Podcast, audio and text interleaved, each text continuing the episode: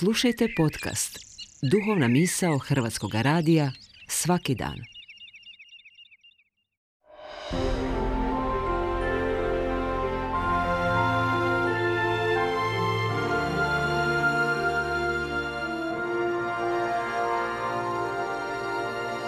Duhovna misao. Urednica je Blaženka Jančić.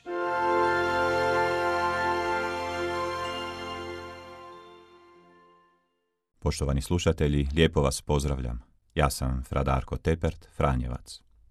U Ivanovu evanđelju Isusu postavljaju pitanje što nam je činiti da bismo radili dijela Božja.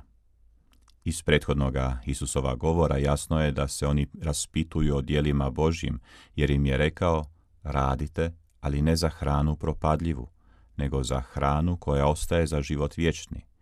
Nju će vam dati sin čovječi.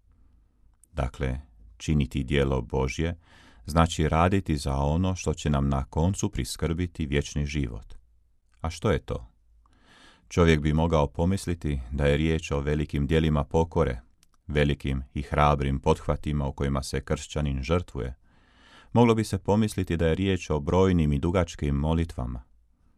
No Isusova je perspektiva drugačija. On kaže, dijelo je Božje da vjerujete u onoga kojega je on poslao.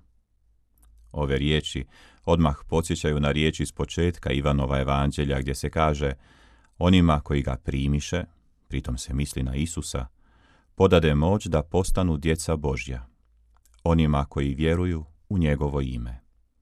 Tako vidimo da činiti dijelo Božje znači vjerovati u Sina Božjega, a vjerovati u Sina Božjega znači njega primiti. Isus tako poziva ljude da ga prime, da prime njegove riječi, njegov nauk, da prihvate primjer njegova života, onu ljubav kojom se daruje za svakog čovjeka.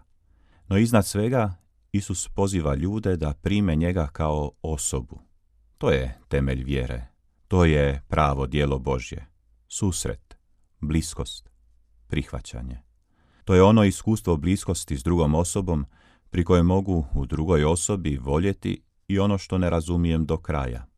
To je ono iskustvo bliskosti s drugom osobom pri kojem najprije gradim odnos s osobom, a tek se potom pitam što taj odnos zahtjeva od mene. Takva me bliskost s drugom osobom dovodi i do spremnosti da se darujem za nju, da se darujem toj osobi, da se žrtvujem za nju. To je ona vrsta bliskosti koja ja razoružava, koja gasi moju pobunu, koja umanjuje moj ego. To je ona vrsta bliskosti u kojoj sebe prepoznajem dok promatram drugu osobu. Pokušajmo već danas početi graditi takav odnos s Isusom. Dopustimo mu da bude uz nas. Dopustimo mu da nam iskazuje svoju ljubav. Dopustimo mu da nam bude prijatelj i brat. Dopustimo mu da nam bude zaručnik. To znači vjerovati. To znači činiti dijela Božja. To znači raditi za onu nepropadljivu hranu koja ostaje za život vječni. Jer jedino što će nam u vječnosti ostati jest taj odnos s gospodinom.